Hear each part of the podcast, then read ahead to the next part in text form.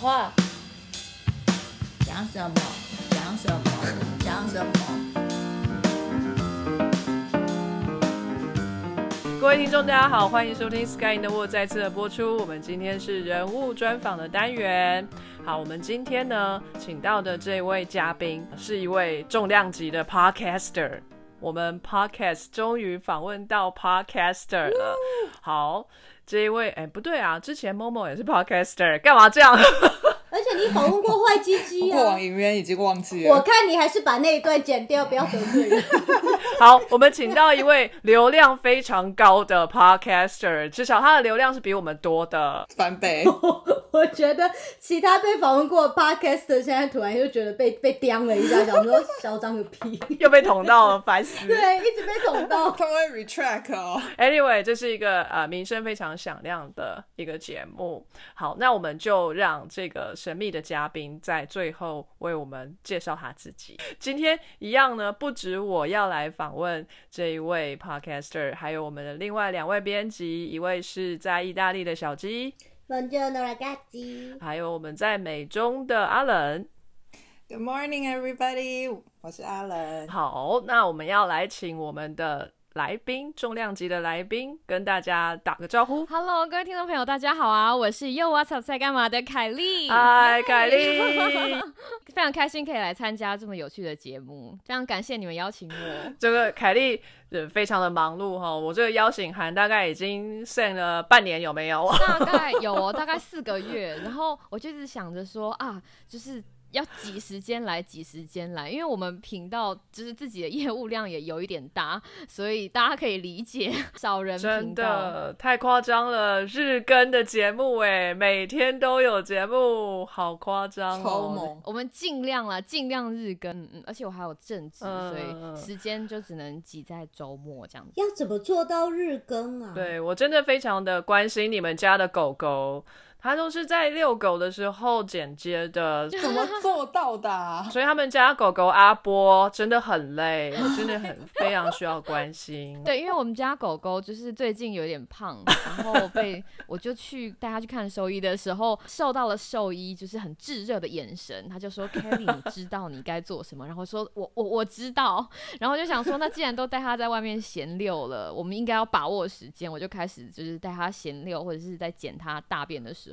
就会顺便做一下剪接。你是说边剪大便边剪接吗？对，我就下载了一个手机的 app，就是手机也可以做剪接。没错，大家听到 podcast 的时候，如果感觉有一阵味道，并不是幻象，它是一种念力。对，他在上洗手间之前不是都会东闻闻西闻闻嘛？那通常都会花他很久时间，我就坐在旁边开始剪接，就说啊你闻呐、这样子，所有时间的利用都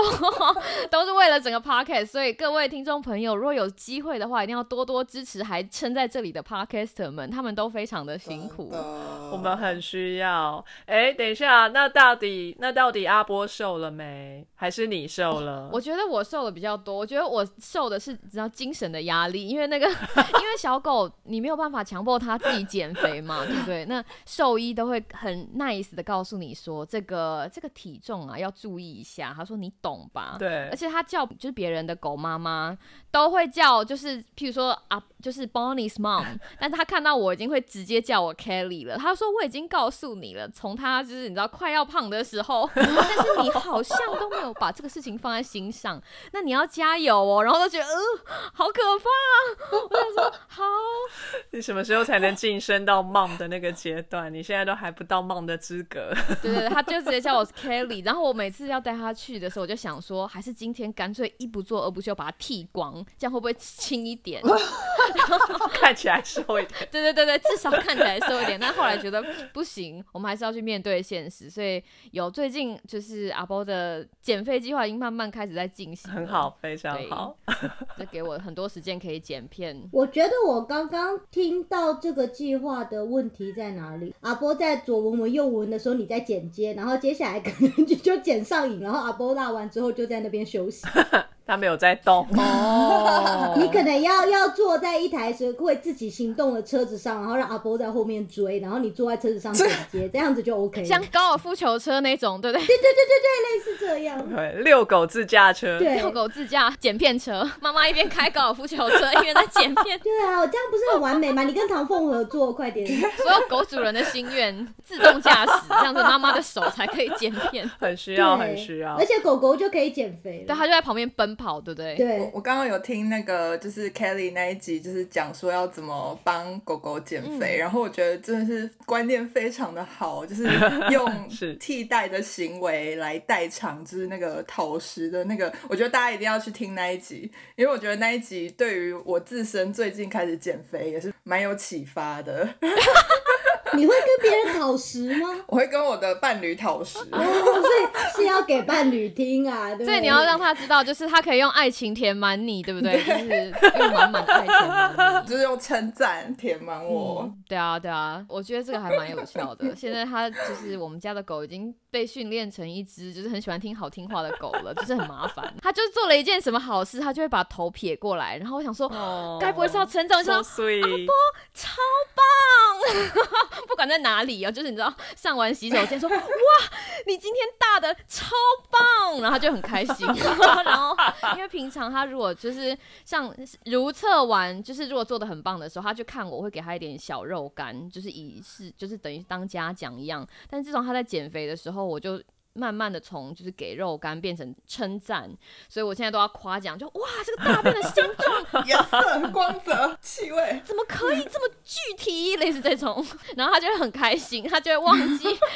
要从我手上拿，而且反正我讲中文，其他人不知道我在讲什么。你只要表现出很热情的，就是一直疯狂夸奖他，这个对心理健康也很有帮助。所以他现在是一只很开心，但是很喜欢听好听话的狗。听众已经快崩溃，想说这个人到底在做什么？你给自己压力太大了啦！你怎么会给自己就是这么难，还要去想那个内容？你知道他们只会听那个声音，所以你只是讲的是很负面的内容也没关系。就我可能会跟我的狗讲的是完全不相干，就是我待会要去超市，好棒哦！我要买十个，我今天要买白菜，还要买刚刚做晚上做咖喱饭，待会还要配一杯红酒。哦可是我的狗就以为我在称赞它，就因为我刚好就是在它大便之后声音就变我刚莫名也有被鼓励到的感觉。没有，因为就算讲一声 哦，good girl，good girl，so 嗯嗯，我看到一本书，他说其实狗啊，如果你某一个字就是某一个 turn 讲很多次的时候，他其实会记得那个 turn。所以，譬如说，好，我有的时候都跟他讲说，哇，你好棒哦，那我们可以回家了。所以他回家之后，他就会记，他就会知道说，哦，回家这个事情就是表示我们要往那个方向走。我觉得这个也是也是一个蛮有趣的事情，所以我会试着在夸奖他的时候插入同样的重复性的某一个字词，这样子，然后希望他以后听到那个 turn 就会有反应。不过我觉得这个 idea 很好，我下次会试试看，就跟他讲说啊，太好了，你终于上厕所了，妈妈要剪片了，然后他下次听到剪片就会很开心，对。啊，你还可以跟他讲坏话，说要不是你这么肥，妈妈都不需要这样子呢，这是机车的狗啊，然后他还会觉得很开心，就哦，你还可以发泄怒气。你这样不真心，他会接收不到这个讯息啊，那个脑波没有在 共振。我现在为什么理解，就是你的猫看起来那么机车？那哎、可是我以前我的狗超乖的，好不好？我的狗真的就是你说回家，他就砰，他自己就冲回他屋子，然后你说来，他就来，然后叫他坐下，他就坐下。哇，对，可是别人猫很笨啊，猫没有办法这样教，我就知道别人讲它坏话，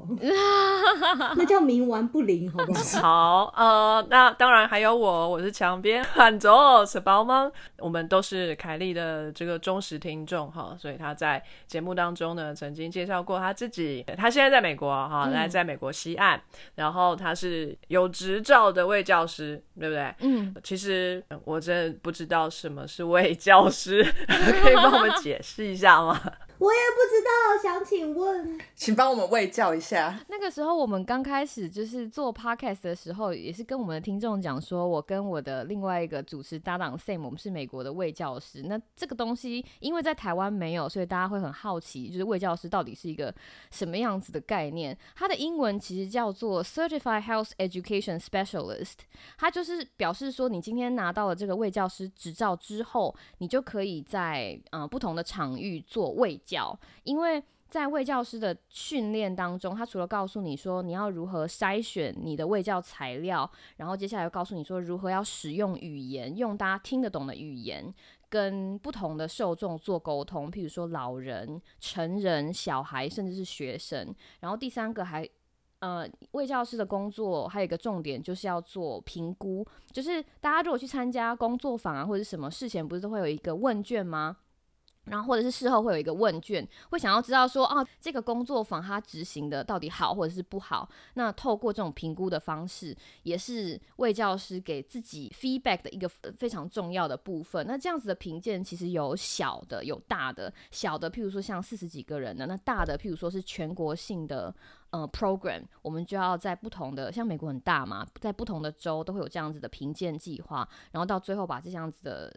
结果整理一下，去全国的会议去发表，跟其他的卫教工作者讨论这个样子。所以基本上呢，在美国要当美国卫教师的话，你就是要进一个相关科系。那像我自己本人，我。就是博士拿的学位是在公共卫生的学院下面，那进了相关科系，然后修习一些相关课程之后，你就写一封信去给这个就是美国的像卫教师协会，跟他们叙述一下哦你的相关的课程，然后确定你的就是他们的需要你都有达到之后呢，你就可以进行考试。那考完之后，你就拿了一个证照，那这个证照只能给你留五年，所以在拿到证照。之后的五年，你每年就必须要回去这个协会呃举办的一些线上课程，要继续修学分就对了，然后才可以维持这个证照。那为什么会有这种就是继续学习的概念？是因为如果今天这是一次性的证照的话，就是你颁颁一次就是用一辈子，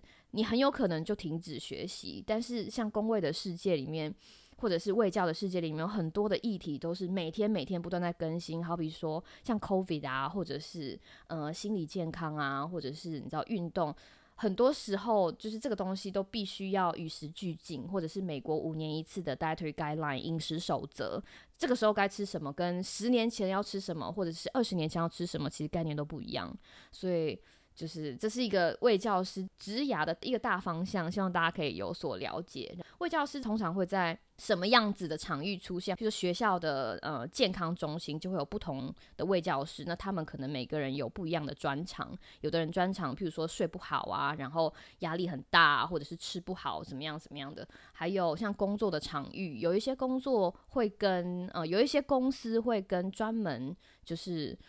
产出。卫教资讯的工作公司合作，然后帮公公司里面的员工进行某种特别的卫教，譬如说 safety 哦，或者是 mental health，或者是嗯，如果要减肥，尤其是美国的高龄人口有慢性病的很多，像。糖尿病，或者是高血压，或者是要如何自己在家里做一些嗯比较简单的运动，这些东西其实都是卫教可以涵盖的一个部分。但重点就是，所有的人都应该要知道的东西，才可以由卫教师来传递。那如果你是有个人的需要，好比说。你需要一些营养师的帮啊，营养师的咨询。如果你有糖尿病，或者是你有高血压，或者其他慢性病的话，这种一对一的东西就必须要寻求专业。那位教师就会告诉你说，这个已经超过了我们的范畴。所以其实这样子的分工是非常清楚的。我们针对的客群是 the public，就是大众、学生、小孩、老人、成年。但是当每个人已经发展到自己有自身的需要的时候，他就必须要去。啊，譬如说跟专业的人沟通，比如心理师啊、智商师啊，什么什么说，因为美国这些东西其实还蛮多的。对，当我们压力管理的课教到，发现这个有的人已经他的压力已经超过了，我们可以帮助他的程度，就是我们给的小撇步啊，或者是一些 idea 已经没有办法适合，或者是可以解决到他当下的需要的时候，我们就会把它就是转介到。更适合他的服务，卫教就是卫生教育的缩写，对不对？嗯，其实是 health education，对对对对。哦，health education，所以这边的卫生指的不只有身体的卫生，就是叫你每天要洗澡、要刷牙，这种卫生要戴手帕，有没有？还有就是要教你怎么样维持健康，像阿当哥一样每天在刁我们啊。那阿当哥就是我们的卫教老师了，对不对？每天就是跟我们说不可以吃垃圾食物，然后要健身，这也是一种卫教。那可是有关于心理的方面也是，对不对？你刚刚说你的工作还包括了有关于压力管理的。部分，这个听起来非常非常的广泛，就是我们每天吃五谷杂粮去工作，然后面对家庭一大堆的压力，那这些常常会发生问题哈，所以非常需要。呃，卫教师来告诉我们什么样的管道哈，或者这个管理的方式可以让我们更好。那我有一个问题哈，就是呃，我在美国的时候啊，就我进去那个大学的时候，呃，就有一份问卷给我填，然后问我的这个健康状况，就说，哎，你有没有得过心脏病啊？或者说，哎，最近睡得好不好啊？就是还有没有什么身体上哪里不舒服？等等的，这是我刚进去这个单位的时候填的一份问卷，有一格，哎，你有没有呃长期的慢性的那个疾病？然后中间就包括了一个下背痛，嗯，就 lower back aching 或是 pain 这样子，嗯嗯嗯，我就哎，对啊，我有点下背痛，然后我就勾了，之后我就被叫去一个单位，然后就有一个护士阿姨，她会每个礼拜都跟我 meeting。然后跟我说：“哎，你有没有什么平常尽量能够站着就站着，不要一直坐着。”不要瘫在那里，然后要要去找一张 舒服的椅子，背部要有支撑的什么什么的。然后如果你自己买不起，你要叫你的 department 帮你买，各种。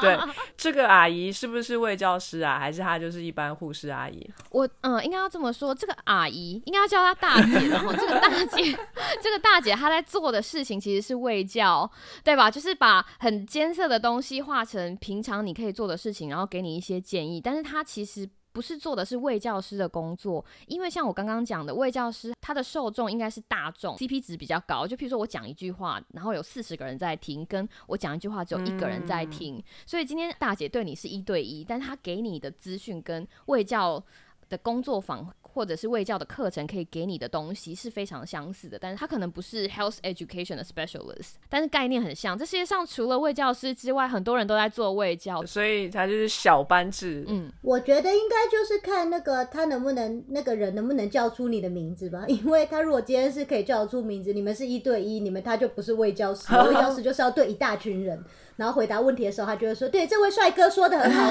这位美女说的很好。”哦，原来是这样。就 general term，你知道，就是是是我觉得想要补充一点点，就是像凯琳刚刚说的，卫教这件事情其实不是只有卫教师在做，像职能治疗师、物理治疗师、医生、护士，甚至是呃，就是工位的人，应应该说工位的人就是在做这些事情。可是像 Kelly 的职业特殊的地方，跟他们的专业的地方是他们。的 material 是要给很多很多人一起同时听，然后同时要有感，所以真的是那个 CP 值要很高，而且要把这些知识转换成一般大众能够了解，而且不会就是啊，你到底在说什么？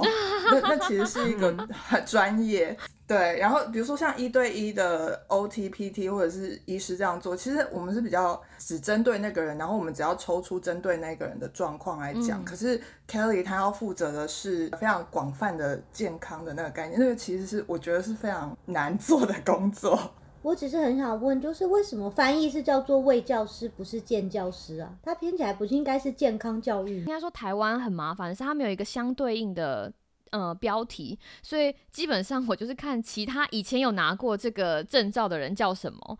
我就直接叫他什么了。那因为这因为但是因为卫教活动，就像刚刚阿伦讲的，卫教活动在各行各业都可以做，尤其是在一对一的情况之下，所以大家很理所当然的，就譬如说像像医院还有各管事啊什么什么，所以卫教师就变成了一个大家口语相传的一个。词汇天哈，因为像台湾的公卫法已经通过了，所以我们在不远的将来就可以看到，在台湾的公共卫生的毕业的学生们，可能可以去考这个公卫师，所以他们就会有一个特别的 turn。那我不知道以后的将来，台湾的这个工位师执照跟国外的执照会不会有可以相同的地方？不知道他们的呃报考标准是什么。之所以现在先称为卫教师的原因，是因为台湾还没有这个职称。就譬如说 OTPT 这个东西，在国外是这个样子，在台湾也是这个样子，那就会大家比较可以理解。但是就是因为台湾还没有，所以未来我们就知道这这个 turn 会怎么发展。我觉得这也是一个很有趣的事情。什么是 OTPT 啊？这是一个专业的词吗？就物质和质质啊。哦，物理治疗和职能治疗。哦，OK OK。对其实还有社工啦，社工也是做卫教的很大一部分，我们不能忘记他们。嗯药师也是在社区的。我我一直很想要请问 Kelly，就是现在你做的工作，就是还是有跟学术相关吗？因为你也是拿 health behavior 的博士嘛，那嗯嗯，就是你是怎么 transition 到你现在的工作？应该是说卫教师的工作一直都不是我的主业，我都只把它当成是一个 part time 的工作，或者是我的呃 volunteer 时间做的 pro bono 的 service。呃，pro bono 的意思就是说你无偿的做为社区做就是这样子的服务。那我自己的主业其实跟研究比较相关，所以我一直有在做就是跟学术相关的东西，因为毕竟你知道我们都花了这么多时间 念了一个博士学位，嗯 然后花了很多的时间在学习不同的分析方法跟技巧，还有一些其他的 expertise。所以我自己的本业其实跟卫教活动没有那么大的关系，但是它是一个我觉得不应该放手的部分。尤其像台湾，就是我的家乡，在这方面都还没有成长，但是在美国这个东西已经非常蓬勃发展的时候，所以做了做了做做了做，你就会想，你就会觉得说，为什么我今天手上有这么好的东西，但是没有办法分享给我身边的人？所以我一刚开始其实是想要从我的身边的朋友开始着手的，可是后来又觉得这样子传传播速度太慢，毕竟我不论多努力都没有办法打败长辈以后来才会想不开，觉得说真的是很火大，我应该要来开一个 podcast，然后跟大家分享我手上有的东西。因为就像刚刚提提到的，这个是 CP 值的问题。我今天准备一个东西给四十个人，跟我今天准备一个东西给我们频道的所有听众，这个就是要花的力气是一样的。可是当我把这个东西传出去之后，希望越多人可以听到，或者越多人可以使用到是越好。为了不辜负我这些年缴出去的时间跟心血，我还是有在做研究。好好远大的梦想哦！大家一定要继续听凯莉的频道。而 且凯莉的专辑吧，你是不是有特别考虑到就是那个时间？因为你都是一集短短的，所以那个资讯可以很快的就在十分钟甚至更短的时间里面就可以知道一个事情。就是你当初有特别去规划这件事？有有有，因为像我们刚刚在节目开始之前有聊过嘛，那个时候一直在想说要怎么把，就譬如说线下的课程啊，或者是我们说的工作坊搬到声音的媒介，这个事情中间有一个。不一样的地方就是我们没有办法喘息，好比说今天如果我跟墙边，然后跟阿冷还有跟小吉，我们如果在同一个房间，然后我们如果要练习一件事情，然后我说不定可以讲个十分钟，然后跟你讲说哦怎样怎样怎样怎样，然后就说啊好棒哦，那接下来我们来玩一个游戏，然后这个游戏或者是这个活动会跟刚刚那个东西有所连接，在完成活动的那个瞬间，大家就会觉得说啊原来就是这样，你就会有一个哇点。可是，在声音的传播上面，我没有办法跟大家讲说，那个各位通勤族啊，现在不管你在干什么，哦，那个把你的左手拿起来，然后右手往左手手掌拍下去，然后就车祸，就是你没有一个活动可以让大家就是消化前面的东西，或者是把它应用到生活上。呃，卫教这个活动除了传递知识之外，其实因为我博士学位拿的是 health behavior，是健康行为，所以行为学其实是以后健康教育的本体，应该这么说。所以我们其实着重在 action plan，就是行动计划的这个部分。那既然这个部分真的没有办法用声音的媒介去表达出来，我们就只能把前面的就是传授知识的这个项目变得比较短。要不然我如果讲了三十分钟或者是四十分钟，这样对台下的听众或者是对我的频道的听众来说都是一个很大的负担，因为知识含量太大了。嗯，所以我后来还有还是有调整一下，就是在讲解知识的架构。譬如说，我会讲少少的东西，但是我会给很多的例子，甚至是我生活中的故事，或者是哪里的故事，用例子或者是故事把事情讲解、包装一下，跟听众解释。我觉得这是会对我来说是比较简单的聆听体验，会比较简单。那我觉得对听众来说也不会这么有压力，所以短短的。就默默的就其实听了很多呃卫教方面的知识，就很轻松。真的 谢谢谢谢。所以卫教是很需要跟人家互动才能够传递的吗？嗯，应该是说所有的知识都需要有一点点互动，或是有一点点的 engagement，这样子你的学员才会把这个东西觉得说，哦，这个东西好像跟我的生活有一点相关。这是一个传递知识的小技巧，所以尤其是当。这个知识不仅仅是在于你的课业上，譬如说今天我如果教统计，那这个东西这个学生他到底要不要？自己课后去练习统计，那老实说就他家的事。可是今天我如果跟你分享的经验是，你要怎么样让你的呃，譬如说压力变小，或者是你要怎么样睡得好，甚至是你要怎么样利用一些方法，让你在平常的时候就可以喝到足够的水，这些东西都跟你的生活息息相关。就是说今天需要做，明天也需要做，可能两年之后还是需要做的时候，我就必须要确定，在我跟你见面这四十分钟，就是你要爱上我，不是不是爱上，你要知道我在讲什么，然后。会有会有那样子的冲劲，就是好，我今天要做，然后我明天也要做，我后天也要做，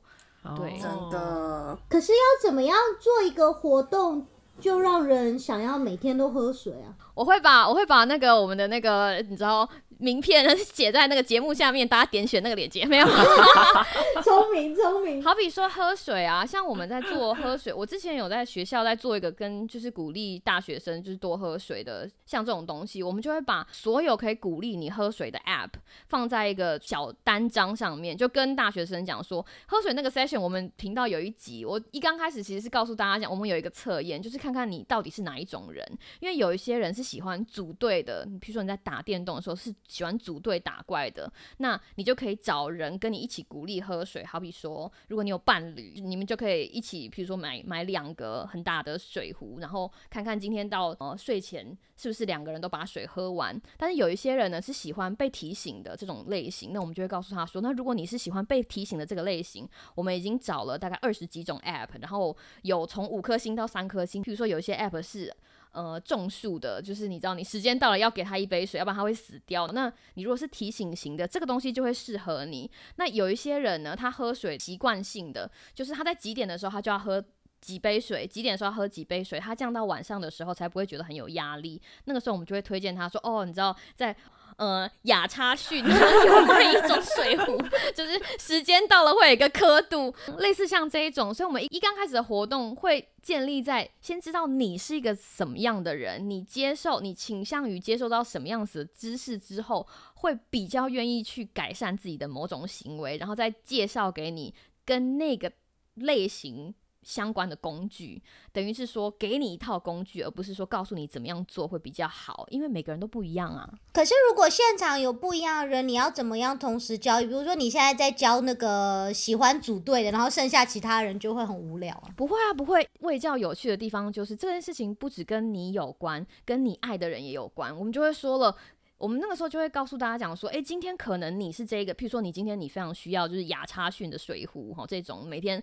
九点喝一杯，十点喝一杯，可是并不代表你男朋友不是那种需要跟你组队的。那如果是这个样子的话，你想想看，有一个方法可以让你跟你的男朋友同时都可以喝到够多的水。又可以完成每日的该做的目标，或者是你妈妈，或者是你爸爸，因为像很多人，他们学会东西之后，除了放在他们自己身上，很多人都会希望把学到的有用的东西跟他们的家人朋友分享。其实如果可以达到，就是家人或者是朋友，我们说 social norm，你知道，像滚雪球似的把这个东西传出去，其实远远比来参加卫教工作坊来的有效非常多。可是这样子的话，不就是用讲的就可以吗？你那是觉得现场有活动，然后从怕。Podcast 没有活动，只能用声音。可是刚刚那些东西用声音和现场讲，不是是一样的吗？譬如说，今天大家就说：“哦，好吧，那我可能会回家买，或者是哦，好吧，我等下可能会去下载。”但是我们现场如果把这些东西通通都带来，甚至好像很多人有一个，譬如我们就讲到喝水好了，有很多人不喜欢喝水的原因，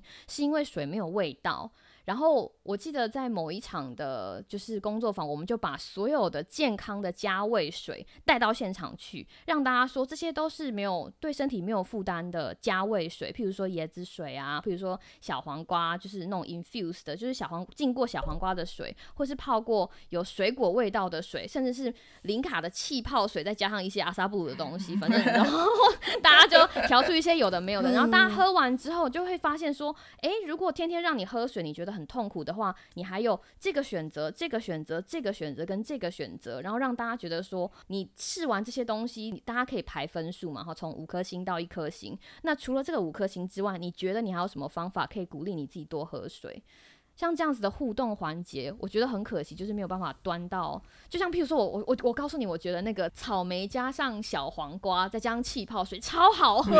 然后我不管在节目上面讲说超好喝，大家没有办法想象那个是什么味道。但是如果今天有一杯草莓跟小黄瓜，再加上芒果的气泡水端到你面前，你喝完之后觉得，哎。我好像一天可以喝它个两千 CC 没有问题，那那个就是一个打到学员心里的点了，他就会觉得说啊，整个就被 motivate 了，整个就被鼓励了，这个就是一个很不一样的事情，而且他还会看到其他人在喝，因为有一些味道真的会很奇怪，我们会故意调一些很奇怪的，让大家可以比较，就是不好跟好，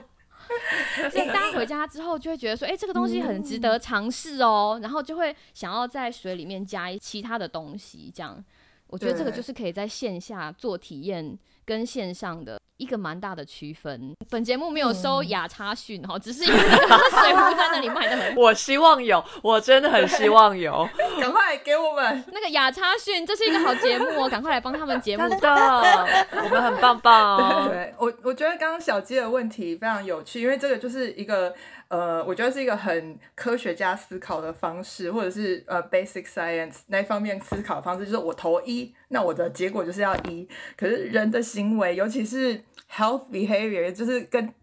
健康有关的行为，它不是一个你打下去我就会痛一下那种反应。所以从哦，我应该要喝水，到知道这件事情，就是一件已经是一个目标了。所以 Kelly 或者是说魏教师，他们可能。呃，这场喂教做的方式是让你知道说我应该要喝水，那已经是一个目标了。然后那个我知道我要喝水，这个这件事情带给你的动机，跟让你了解上这件事情有多重要。到你跟实际去会去做，那其实又是另外一步。然后呃，像呃，不管是哪一个领域的健康相关的工作人员，其实我们会有一系列的 strategy，不管是用呃环境的促进也好啊，团体动力学让这个人有一些呃朋友大家都在做，所以我也要在做的方式也好，或者像 Kelly 刚刚讲的，就是我就是把这些你可以用的技巧。列出来给你，其实不同的行为，它不同的架构，就是那个 scope 也不同，也有不同的理论，什么 social cognitive theory 啊，什么 health behavior theory，那其实都有不同的理论架构。我们这方面的科学家都是在思考说要怎么让人类 就是改变行为，然后这个是非常没有办法用科学一般实验上的条件说，我条件就是设定这样，那我条件设定好，你就要去做。有时候是没有办法这么干净的切割的，但是我相信，就是只要在一场卫教里面，我觉得我自己看行为，我觉得只要有二十 percent 甚至三十 percent 人听完，然后愿意去做，我觉得那已经是非常非常厉害的事情了。然后。其他人只要知道这个知识，我就会觉得说已经有达到他的目标了。嗯，不知道 Kelly 就是你你在做这方面的活动或者是行为的时候，或或者尤其是像你做 podcast 的时候，你是怎么来 evaluate 这个后面这个这个部分？基本上，卫教师也分成很多不同的型。我在之前的节目里面有跟大家，因为也有听众很想要知道，大家就是保持着一个什么样子的心情来当卫教师。但是因为人很不一样，我们会塑造出不同的人设。像有一些是走学者专家人设的，有的时候我们会在活动发现说，哦，这样这一场如果是年龄比较大的年龄层，我们会倾向于找一些你知道大教授来给一点点简单的东西，大家就觉得哇，好专业哦！哦你就是进来就是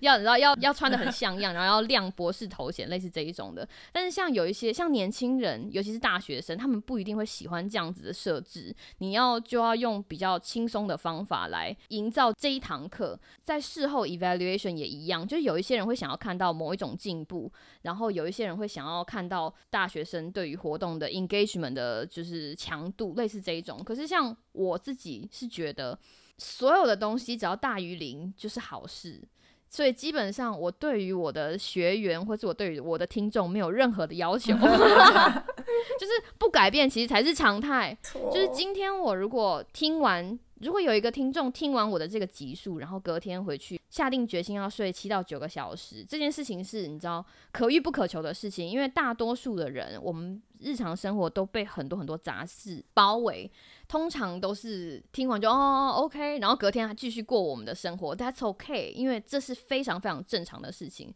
所以今天。我抱持的心态就是，只要有一个人做了一点改变，然后是因为我们做出的一点点努力，这对我来说就是一百分了。真的，真的。哎、你是用 null hypothesis 那个、哎，就是统计的那个，先假设为零，然后只要不等于零就可以了。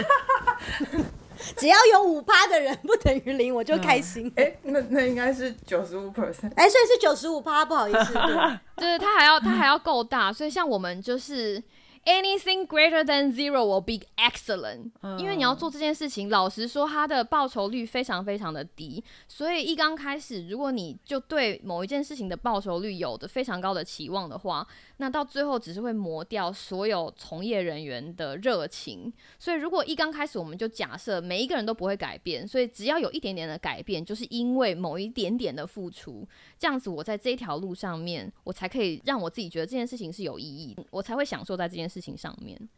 这个是我啦，这个是我个人。就一开始标准要设低一点，这样。因为这就是现实的状况。像阿当哥，对，要理解到，就是理想很丰满，但是现实很骨感。当了解到现实非常的骨感的时候，反而做的任何的事情，对于这个骨感的现实都是加分，就会觉得这件事情可以做。对，而且因为他他如果不听到你这一场，或者是没有参加这个活动，他连这个知识可能都没有，或者是他连那个。暗示的种子都还没有在他的脑中种下，所以他不 作为的行为，行为就会更长。哦，就是像阿当哥是一个非常就是健身非常厉害的人，然后他常常在编辑的群聊里面，就是当大家说怎么不运动，怎么不运动。他当了大家这么久，就 是也是不太，我觉得不运动的人，他可能也没有办法马上运动这样子。但是呢，就是会让你有这个 inception、所以呢，我们的编辑群已经有一个活动，是下次阿当哥录音前，我们就要。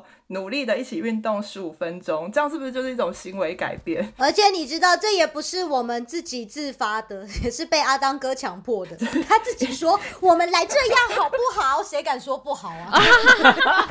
可是，就是你就会你就会说好啦，对不对？对，像所有这些行为啊，它其实背后都会有一些理论支撑，就是像刚刚提到的，譬如说 theory of planned behavior，或者是 SCT，或者是什么什么，或者是 health behavior theory 这些东西呢，它之所以是理论的原因，就是因为我们没有办法发现这世界上有一个黄金理论，在所有人的身上都可以达到它的成效，所以就会试试看说，那用这个理论可不可以？用这个理论可不可以？用这个理论可不可以？那譬如说，我们今天锁定了某个理论，觉得这个理论的某一个东西很棒，我们把它延伸成卫教活动，然后再针对我们今天会来的客群做设计。这一连串所有卫教师在台前做的事情，其实背后都有一些。根据，然后他们就会用用这个东西，然后根据现场的情况去微调，所以基本上我们希望这个东西可以达到，然后除了行为之外，最后可以变成每一个人的习惯。但是习惯这件事情比行为来说又更难，所以。阿当哥，他其实用的措施呢，是我们说的 social norm，就是 peer。就像我刚刚跟你讲，譬如说老师跟你讲说，哎、你看我们班上校花皮肤之所以水当当，就是因为他每天早上都喝两千 CC 的水哦，大家就觉得说哇，好棒棒哦，那我要跟他看齐。或者是班上有某一个人，就是你知道非常喜欢运动，然后鼓励大家说来啊，跟我一起运动。久而久之，他身边的朋友就会，就算不是自愿，也会勉为其难的，就是参加他的响应他的活动，或者是他朋友会越来越少。所以凯莉有朋友吗？有有有有有有有，因为因为我对我的朋友基本上没有什么要求，所以他们现在基本上都还在。哦，太好了，太好了。就像我说的，我对朋友的期待，我对我的朋友的期待，跟我对学员的期待基本上是一样的。我知道现实的残酷，尤其是进了高等教育之后，很多事情理想非常的美好，所以但是到了现实上，你就要下修、下修、下修再下修。所以其实这个事情是我们没有办法控制。当事情发展到我们没有办法控制的情况的时候，要让自己怎么样在没有办法控制的情况感到舒服，其实也是一件非常重要的事情。对，基本上没有要求就是好要求，我觉得啦。忍不住点头，又泪流满面，对，就是这样。